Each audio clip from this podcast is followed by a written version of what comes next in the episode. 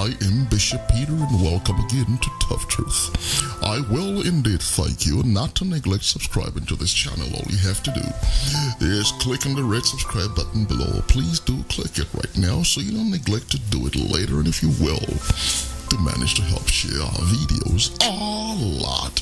And God will reward you for it because you're doing His work, spreading the gospel of Jesus Christ. Well, today it is Thou shalt not steal, part number 61, Exodus 20 and 15. Thou shalt not steal. well, today I'm continuing speaking on theft of labor.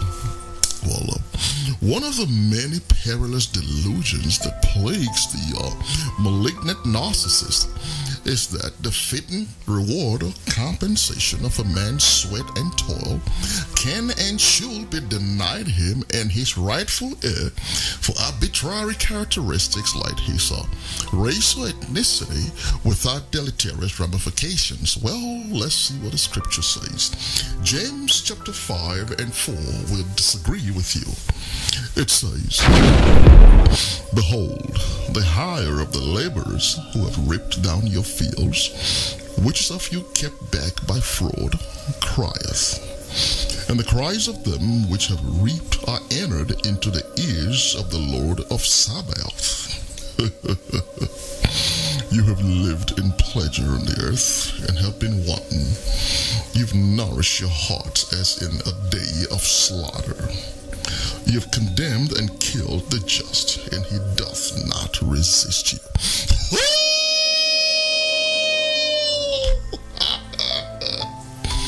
well, there you have it.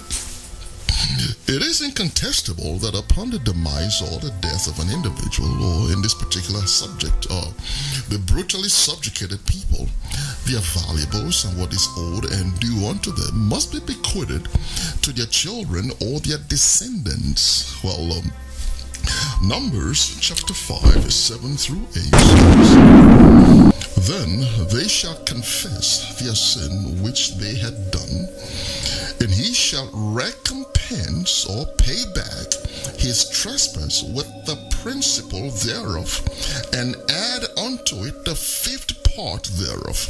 That means you pay back with interest that which you have deceitfully stolen and give it unto him against whom he had trespassed. now watch verse 8 very closely. It says, But if the man have no king's men to recompense the trespass unto, that means if the man is past him, it shall be given to his kinsmen or his descendants. you don't get to keep it. Well, he said, then let the trespass be recompensed unto the Lord.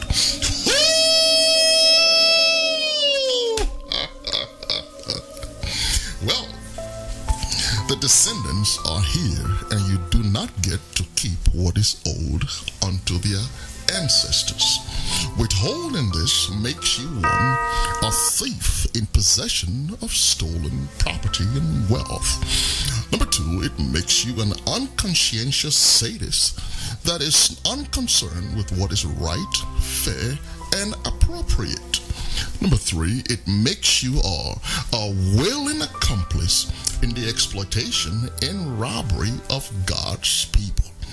And that, my dear, is quite terrifying. Matthew 23 30 through 33 says, And ye say, If we had been in the days of our fathers, we would not have been partakers with them in the blood of the prophets. Wherefore ye be witnesses unto yourselves that ye are the children, children, the children of them that killed the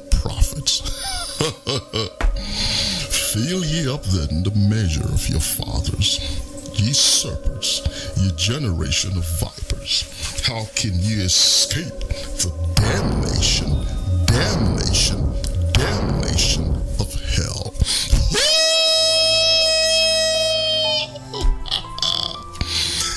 Oh, indeed, thou shalt not steal.